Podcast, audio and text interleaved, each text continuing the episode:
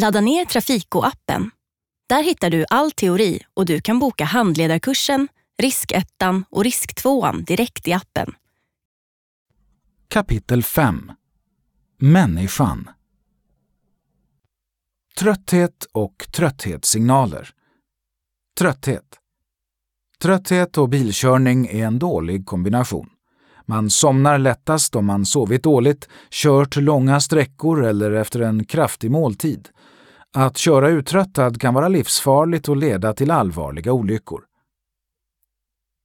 Vad händer när vi blir trötta? Reflexer och reaktionsförmåga försämras. Koncentrationsförmåga försämras. Omdöme försämras. Uppfattning försämras. Förmåga att tänka, bedöma och ta beslut försämras. Koordination försämras. Kurshållning försämras. Trötthetssignaler. Det är viktigt att vi lär oss om olika trötthetssignaler. Signalerna är olika från person till person, men här är några exempel. Synvillor och dubbelseende. Muntorrhet. Gäspningar. Ojämn farthållning. Viss tanketröghet samt brist på engagemang. Tunga ögonlock. Avslappnade nackmuskler. Frusenhet. Mikrosömn förekommer. En kort omedveten sovstund när du tappar koncentrationen. Det kan handla om några tiondelars sekund. Kör du en längre sträcka är du generellt som tröttast i slutet av körsträckan. När du märker av en eller flera av dessa trötthetssignaler är det viktigt att du vidtar åtgärder så att du inte somnar bakom ratten. Är du trött redan innan du ska köra ska du helst undvika att köra.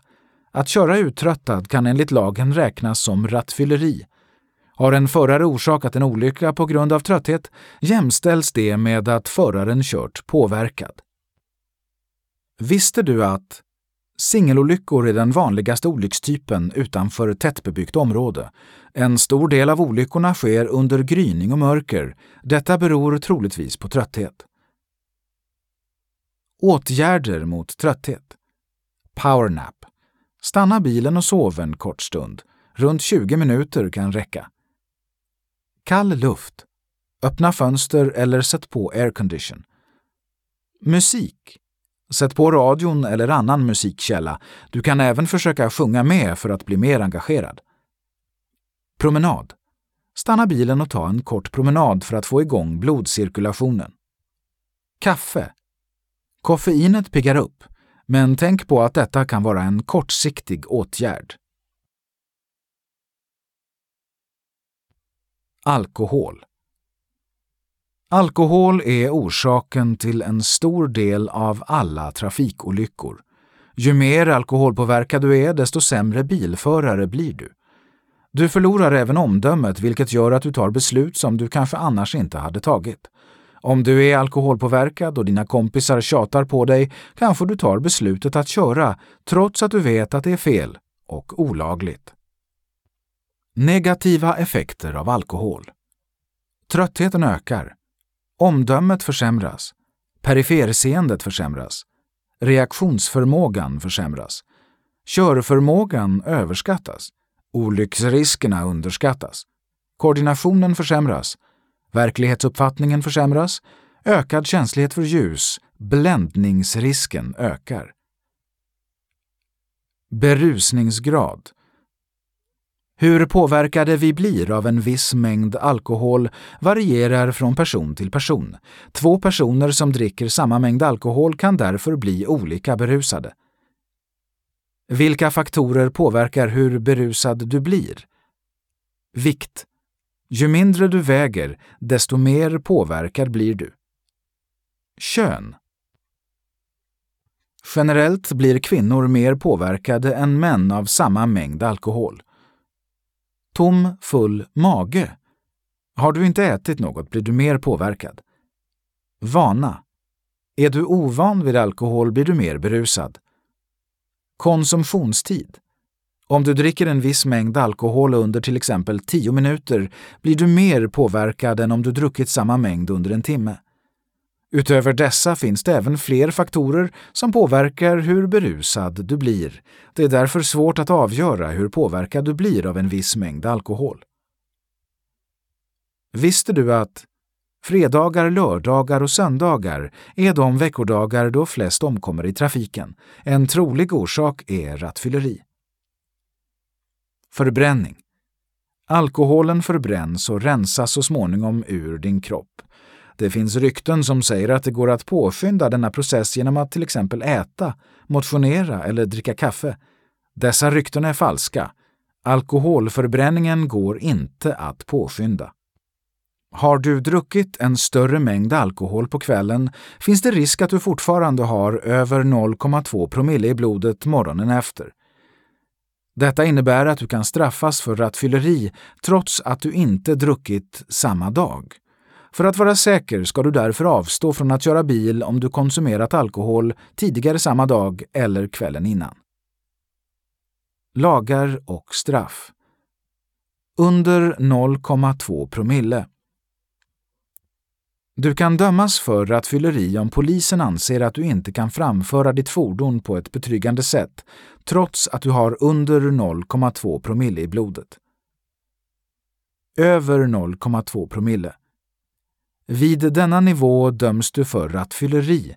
Straffet är dagsböter eller upp till sex månaders fängelse. Normalt återkallas även körkortet. Undantag. Trots att du inte har över en komma två promille kan du dömas till grovt rattfylleri om du till exempel har orsakat en olycka. Över en komma noll promille. Vid denna nivå döms du för grovt rattfylleri. Straffet är upp till två års fängelse och körkortsåterkallelse. Straffet kan bli upp till åtta års fängelse om föraren även är vållande till annans död. Medhjälp till rattfylleri. Om du lånar ut din bil till någon som är alkoholpåverkad kan du bli straffad. Du kan även bli straffad om du bjudit någon på alkohol som du vet ska köra bil senare. Alkolås. Om du har dömts för rattfylleri eller grovt rattfylleri och fått ditt körkort återkallat kan du ansöka om att få köra med alkolås. Du får då ett villkorskörkort som ger dig rätten att köra den bil som alkolåset installerats i. För att starta en bil med alkolås måste du först blåsa i en mätare. Detta gör det omöjligt att starta bilen om du är alkoholpåverkad. Om du försöker starta bilen med alkohol i blodet registreras detta och ditt körkort dras in. Under villkorstiden måste alkolåset kontrolleras av en bilprovning varannan månad. Du måste även gå på läkarundersökningar var tredje månad för att få ditt alkoholintag kontrollerat. Alla kostnader för alkolåset, bilprovningen och läkarbesöken måste du själv betala. Statistik angående alkohol i trafiken. Varje år dör cirka sjuttiofem personer i olyckor där alkohol har varit inblandat.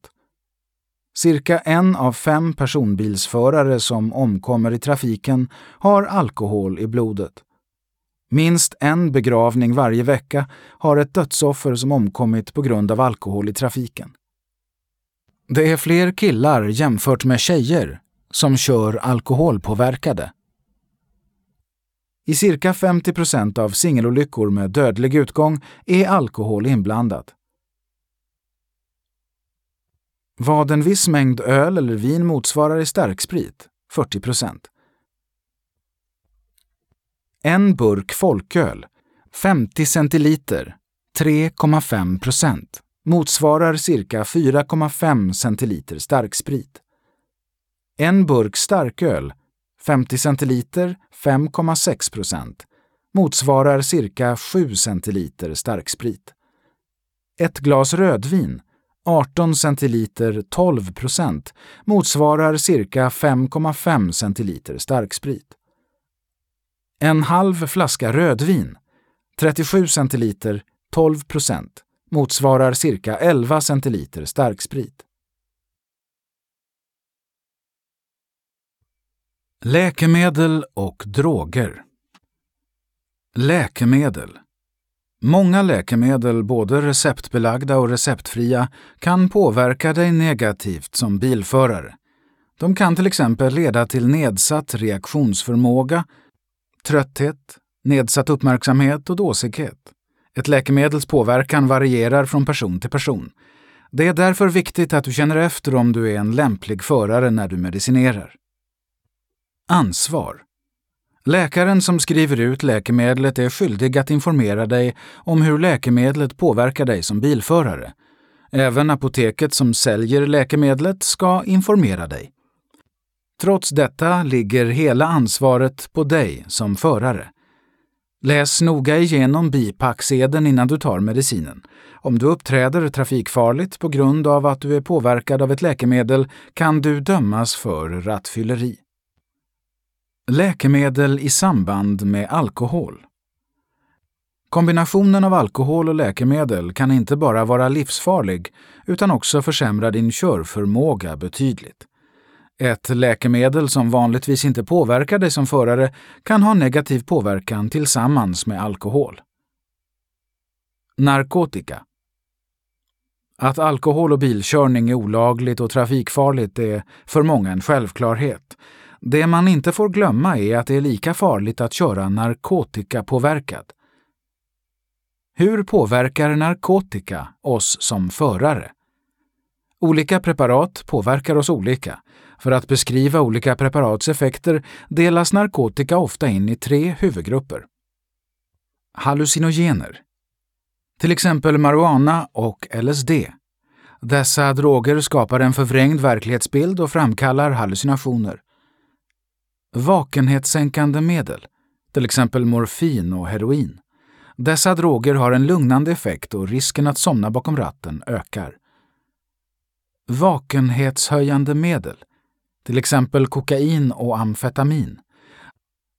Dessa droger försämrar ditt omdöme och en vanlig följd är självöverskattning. Det finns även risk att kollapsa eftersom drogerna tar bort trötthetskänslorna. Till slut orkar inte kroppen mer. Vad säger lagen om narkotika i trafiken? I trafiken råder det nolltolerans mot narkotikapåverkade förare. Så fort narkotika kan spåras i blodet kan du dömas för rattfylleri. Tänk på: om du till exempel har rökt hasch eller marijuana kan spår av drogen finnas kvar i din kropp under en längre tid. Du kan alltså dömas för rattfylleri trots att du inte rökt samma dag. Grupptryck och stress. Grupptryck. Vi påverkas hela tiden av andra människor. Är du med en grupp människor som säger åt dig hur du ska bete dig kan det vara svårt att säga ifrån. Du vill passa in och inte bli utfryst ur gruppen. I många fall kan det leda till att en förare tar onödiga risker i trafiken, men i vissa fall kan grupptryck även vara positivt. Positivt grupptryck. I en väl fungerande grupp kan alla stå upp för sina egna åsikter utan att de andra i gruppen säger vad du ska tycka. Då vågar du även säga ifrån när dina kompisar tar onödiga risker i trafiken. Om gruppen visar att de inte tolererar när föraren bryter mot trafikregler får det en positiv effekt på föraren. Exempel. Du tänker köra hem från en fest trots att du druckit en större mängd alkohol. Du låter bli eftersom flera av dina kompisar säger åt dig att du inte borde köra när du druckit alkohol. Du sitter i en bil bredvid din kompis som kör. Din kompis kör i etthundratjugo kilometer i timmen trots att den gällande hastighetsbegränsningen är sjuttio kilometer i timmen. Eftersom du vet att det är trafikfarligt och olagligt att köra så snabbt på en sjuttioväg säger du åt honom eller henne att sänka hastigheten. Negativt grupptryck. I en grupp som fungerar mindre bra vågar du kanske inte stå för din åsikt. Du gör som alla andra och följer gruppen på grund av grupptrycket. Studier har visat att unga förare lättare påverkas av sina passagerare och olycksrisken ökar med två till tre gånger. Exempel. Du har anpassat din hastighet till fyrtio kilometer i timmen på en femtioväg eftersom det är halt väglag. Dina kompisar i bilen säger olika kommentarer. Kom igen, kör snabbare. Är du feg eller? Trots att du känner dig obekväm och rädd så gör du som de säger och kör snabbare. Du är på en fest och har druckit en större mängd alkohol. Trots att du inte vill så övertygar kompisarna dig om att du ska skjutsa dem hem. Egenskaper som ökar risken att falla för grupptryck. Dåligt självförtroende. otrygghet och osäkerhet, rädsla för att göra bort sig, låg stresstålighet. Visste du att risken att en förare faller för grupptryck är högst när en ung man är förare och har unga manliga passagerare, jämfört med andra kombinationer av kön och ålder på förare och passagerare? Stress. Vi blir stressade när det ställs för höga krav som vi inte klarar av. Hur bra vi hanterar stress varierar från person till person. Vissa personer är betydligt stresståligare än andra. Ju svårare en trafiksituation är, desto mer stressade blir vi. Måttlig stress ökar prestationsförmågan, men utsätts vi för hög stress kan prestationsförmågan bli betydligt sämre. Exempelvis kan stress försämra din avsökningsförmåga, vilket innebär att du blir sämre på att läsa av din omgivning. För att minska risken att vår prestationsförmåga försämras är det viktigt att försöka hantera stressen och behålla lugnet. Då blir det lättare att tänka och klara sig ur problemet. Exempel på reaktioner på grund av hög stress kan vara sämre reaktionsförmåga, panik, feltolkning av omgivningen, att du tänker sämre, tanketröghet, stirrighet, tunnelseende, att du ger upp och inte ens försöker att lösa situationen. Förhindra att du hamnar i stresssituationer genom att köra lugnt, defensivt och hålla låg hastighet. Köra vid tidpunkter då det är mindre trafik. Ha god tid till körningen. Välja lätta färdvägar. Moralutveckling och personlighetsdrag. Enligt statistiken står femton procent av alla förare för ungefär femtio procent av alla trafikolyckor. Detta kan bero på att deras moral inte är fullt utvecklad eller att de har negativa personlighetsdrag. Moralutveckling. Man kan dela upp moralutveckling i tre stadier. I det första stadiet är egoismen väldigt stark. Små barn tillfredsställer ofta sina egna behov än visar hänsyn mot andra och följer regler. I det andra stadiet börjar man acceptera samhället och dess skyldigheter. Man följer regler man är tvungen att följa utan att hjälpa till att förbättra samhället. I det tredje stadiet inser man vikten av att hjälpa till och vara en del av ett samhälle.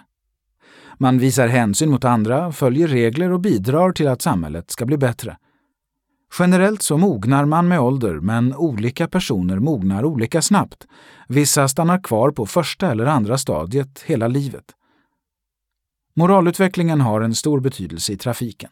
Det är viktigt att alla visar hänsyn och följer regler för att samspelet i trafiken ska fungera. Om du endast försöker tillfredsställa dina egna behov och struntar i regler kan du utsätta dig själv och andra för fara. Detta kan även leda till att du får böter eller förlorar ditt körkort. Negativa personlighetsdrag. Bortförklaringar. Vi vill inte gärna framstå som dåliga eller erkänna när vi gjort misstag. Vi försöker hitta orsaker som gör att skulden läggs på någon annan än oss själva. Om det aldrig är ditt fel och du hela tiden skyller ifrån dig, förlorar du möjligheten att lära dig av dina misstag. Försök istället att objektivt granska dig själv som förare och analysera när du gjort fel. Fråga dig själv, vad gjorde jag för fel? Hade jag kunnat förhindra det som hände? Hur ska jag göra nästa gång i en liknande situation? Prestigetänkande. Prestigetänkande handlar om ära. En person med prestigetänkande måste hela tiden vara störst och bäst. Om personen blir omkörd går äran förlorad och personen tar de risker som behövs för att komma ikapp förare som körde om. Impulsivitet. En impulsiv person handlar först och tänker sen. Dessa personer kan vara väldigt farliga i trafiken eftersom de är oförutsägbara och överraskar andra förare. Bortträngning. Bortträngning är när obehagliga tankar trängs bort. Detta är farligt i trafiken eftersom föraren bortser från faror och risker som faktiskt finns. Det kan leda till att föraren till exempel kör med hög hastighet trots halt väglag. Straff. Fortkörning. Vad du får för straff för fortkörning beror på hur mycket fortare än hastighetsbegränsningen du kört. Straffet beror även på vilken hastighetsbegränsning som gäller. Om du exempelvis kört tjugofem kilometer i timmen för fort på en trettio-väg blir ditt körkort vanligtvis återkallat. Om du däremot kört tjugofem kilometer i timmen för fort på en motorväg får du vanligtvis endast böter. Som tumregel kan du tänka att ditt körkort återkallas om du kör mer än tjugo kilometer för fort på en trettio-väg eller om du kör trettio kilometer för fort på en väg med högre hastighetsbegränsning. Ansvar. Vem som kan hållas ansvarig vid till exempel en olycka varierar i olika situationer. När du övningskör privat räknas din handledare som förare av fordonet och handledaren bär därför ansvaret om något händer. När du själv kör bilen, förutom vid övningskörning, är du ansvarig även om du exempelvis ber din kompis att hjälpa dig vid backning. Om du lånar ut bilen till en förare som du vet är onykter eller saknar körkort kan du hållas ansvarig och straffas. Att låna ut bilen till en onykter person anses som medhjälp till rattfylleri. Återkallelse av körkort. Om du bryter mot lagar eller trafikregler kan det beslutas att ditt körkort återkallas och spärras under en viss tid. Spärrtiden kan bli från en månad upp till tre år beroende på vad du gjort dig skyldig till. Prövotid. Prövotiden är två år. Det cirkulerar rykten om att den har höjts till fem år, men detta är endast falska rykten. Om ditt körkort återkallas under prövotiden måste du göra om körkortsutbildningen. Det innebär att du måste göra om riskettan, risk tvåan, teoriprovet och körprovet. Exempel när Transportstyrelsen kan återkalla ditt körkort. Om du har gjort dig skyldig till rattfylleri, grovt rattfylleri eller grov vårdslöshet i trafik, exempelvis om du kört sextio kilometer i timmen på en väg med hastighetsbegränsning trettio kilometer i timmen. Om du har smitit från en trafikolycka du varit inblandad i. Detta gäller även om du inte orsakat olyckan. Om du bryter mot trafikregler upprepade gånger, exempelvis flera mindre fortkörningar. Om du har brutit mot en viktig trafikregel, exempelvis kört mot rött eller brutit mot stopplikt. Om du blivit omhändertagen av polisen på grund av berusning upprepade gånger. Detta behöver inte vara i samband med körning. Om du har gjort dig skyldig till grövre brott som inte behöver vara kopplade till din körning, exempelvis grov misshandel eller narkotikabrott. Om du har en sjukdom som gör att du inte uppfyller de medicinska kraven för att få ha körkort. Utöver återkallelse kan du även dömas till böter och fängelse beroende på hur grovt brott du gjort dig skyldig till. Om du gjort dig skyldig till rattfylleri eller grovt rattfylleri kan du ansöka om att få körkort med villkor alkolås istället för återkallelse. Unga och äldre bilförare. Unga bilförare. Lite erfarenhet. I trafiken är det viktigt att kunna läsa av situationer och förutse faror. Detta är svårt i början när du inte har någon erfarenhet. Med tiden lär du dig vilka situationer som är mer riskfyllda. På så sätt kan du vara beredd på att handla i nödsituationer redan innan de händer. Med erfarenhet lär du dig även hur du ska bete dig och handla i trafiken. Första gången du tappar kontrollen över bilen är det lätt att drabbas av panik. Om det händer flera gånger lär du dig att behålla lugnet, vilket behövs för att klara av situationen. Självkännedom. I början som nybliven förare kan det vara svårt att veta vad man klarar av i trafiken. En förare med dålig självkännedom överskattar ofta sin körförmåga. Personen tror sig behärska svåra situationer som han ännu inte är mogen för. Det är vanligare bland unga män jämfört med unga kvinnor att överskatta sin körförmåga. Undersökningar. Det finns undersökningar som jämför nyblivna och mer erfarna förare. Undersökningarna har visat att nyblivna förare är mer toleranta mot brott i trafiken, har längre reaktionstid, använder sig mindre av backspegeln, har ett ryckigare körsätt, generellt kör med högre hastighet, fokuserar mer på fasta föremål i trafiken istället för på de rörliga, är mer tävlingsinriktade. När man studerat förare i åldern arton till nitton år har det visat sig att olycksrisken är sex till sju gånger högre än för erfarna medelålders förare. Olycksstatistiken visar även skillnad mellan könen där kvinnor är inblandade i färre olyckor än män. Som ung och nybliven förare finns det flera saker du kan göra för att minska olycksrisken. Håll låg hastighet. Kör lugnt och defensivt. Undvik riskfyllda moment som till exempel en riskfylld omkörning. Kör inte trött, sjuk eller om du är ur form. Undvik att köra i tät trafik. Välj tidpunkter när det är mindre trafik. Ha stora säkerhetsmarginaler. Äldre förare. Medelålders och äldre förare är generellt inblandade i färre olyckor.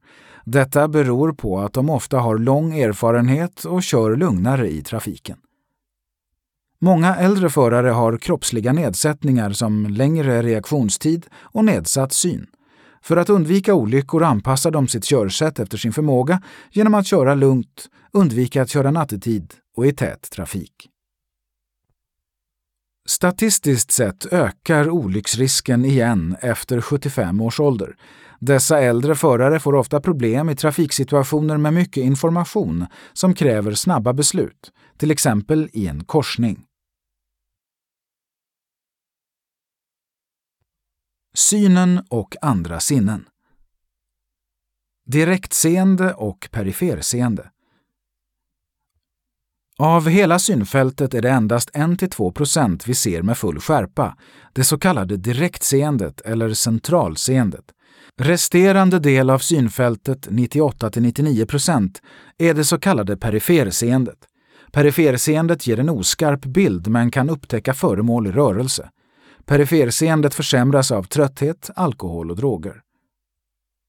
Synnedsättning. När du ansöker om körkortstillstånd måste du göra en synundersökning. Du behöver en synskärpa på minst noll komma fem, antingen naturligt eller med hjälp av glasögonlinser. Om du behöver glasögon eller linser för att uppnå detta, måste de användas vid körning. Om du förlorat synen på ett öga tar det tid innan du vänjer dig. Därför måste du vänta minst sex månader innan du får köra igen. I mörker har vi sämre sikt eftersom det inte finns lika mycket ljus som på dagen. Det finns även personer som har ytterligare synnedsättningar i mörker. Vissa har till exempel problem med mörkernärsynthet eller nattblindhet. Med åldern försämras ofta synen, framförallt mörkerseendet. Detta sker ofta gradvis vilket gör det svårt att upptäcka en försämring. Det är därför bra att kontrollera sin syn regelbundet, även om det inte finns någon lag som säger att du måste genomföra dessa kontroller. Synvillor.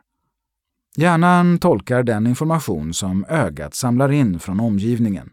Oftast fungerar det som det ska, speciellt om vi är i god kondition, men ibland blir det fel. När vissa delar av informationen saknas skapar hjärnan en fullständig bild där delarna som saknas fylls ut. Då kan det bildas synvillor.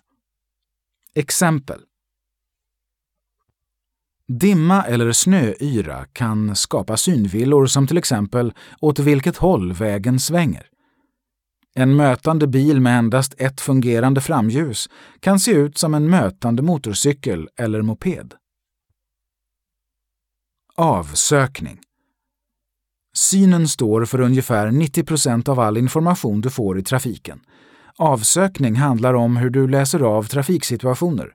Med dålig avsökning missar du viktig information och risken finns att du upptäcker faror alldeles för sent. Det kan leda till sena reaktioner som överraskar trafiken bakom dig. Erfarenhet och kunskaper leder till bättre avsökning. Undersökning visar hur det skiljer sig mellan nyblivna och mer erfarna förare. Avsökning. Nyblivna förare. Håller blicken för nära bilen. Fokuserar mer på fasta föremål. Är mer passiva och söker av ett mindre område. Erfarna förare. Håller blicken längre fram. Fokuserar mer på rörliga föremål. Har en rörligare blick. Så här ska du göra.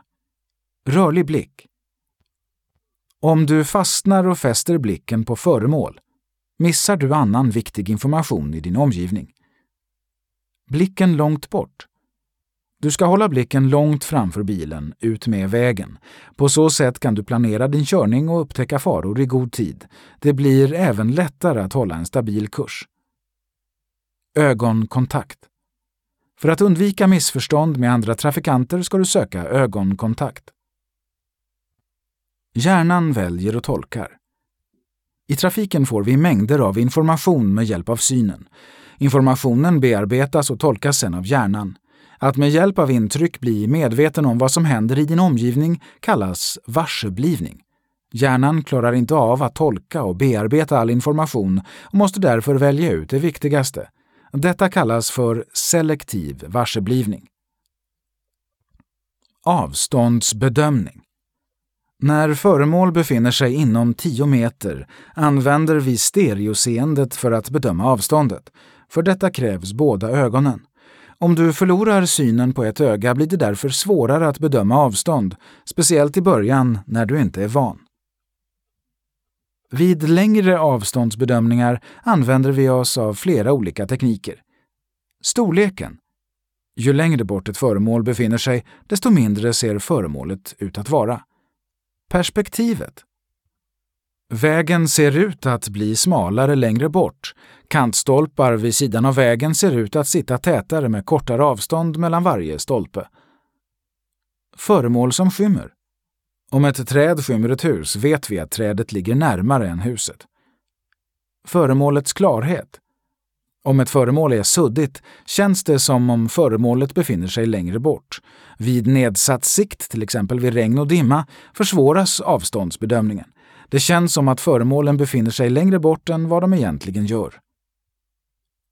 Hastighetsbedömning och mötespunkt. Undersökningar har visat att det är väldigt svårt att bedöma hastigheten på andra fordon, även för erfarna förare. Det svåraste är att bedöma hastigheten på mötande fordon. Detta leder till att det lätt blir fel när du bedömer mötespunkten. Om mötande fordon har högre hastighet än du har, sker mötet tidigare än beräknat. Eftersom det är så pass svårt att bedöma var ett möte kommer att ske, ska du alltid vara försiktig när du kör om andra fordon på vägar med mötande trafik.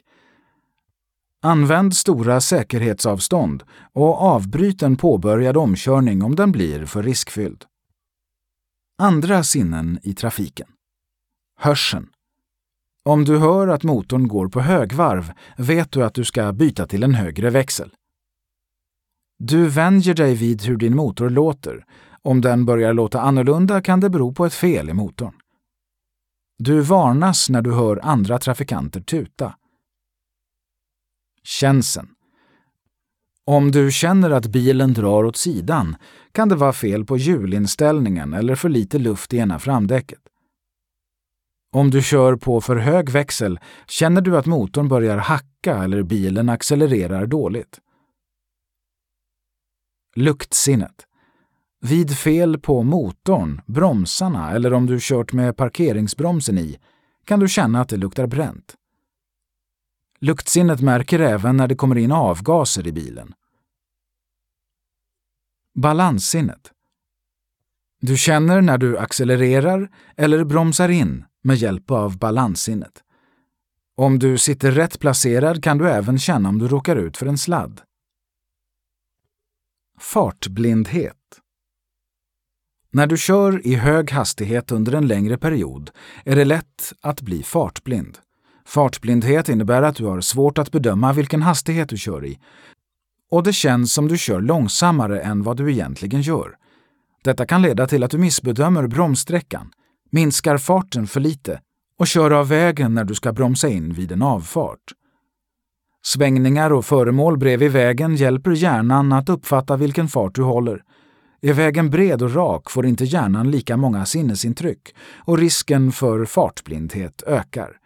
Även tystgående bilar ökar risken eftersom motorljudet är ett av intrycken som hjärnan använder för hastighetsbedömning. Det enda sättet att bota fartblindhet är att ofta titta på hastighetsmätaren. Det är extra viktigt vid inbromsningar. Ha även stora säkerhetsmarginaler och bromsa in i god tid.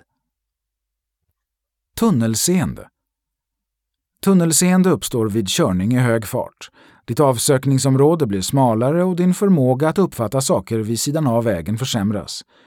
Detta kan vara väldigt trafikfarligt eftersom du kan missa till exempel ett rådjur som ska korsa vägen. För att motverka riskerna för tunnelseende är det viktigt att ha en rörlig blick. Trötthet, stress och alkohol kan också påverka avsökningsområdet och orsaka tunnelseende. Äldre och funktionshindrade. Äldre. Med åldern försämras vår fysiska hälsa och vi får nedsatta funktioner, försämrad hörsel och syn, rörelsesvårigheter, längre reaktionstid med mera. Det är därför viktigt att ge äldre gångtrafikanter extra lång tid när de ska gå över ett övergångsställe. Funktionshindrade. Det finns många olika funktionshinder som försämrar trafikanters förutsättningar i trafiken, men de brukar delas in i två grupper, synliga och dolda funktionshinder. Synliga funktionshinder är lättare att upptäcka. Rörelsehindrade kan till exempel sitta i rullstol och synskadade kan ha en vit käpp. Dolda funktionshinder är svårare att upptäcka.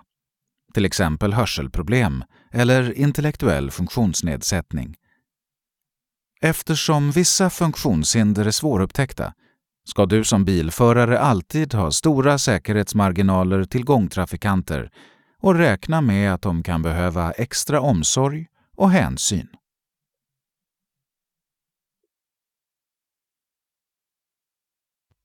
Barn i trafiken.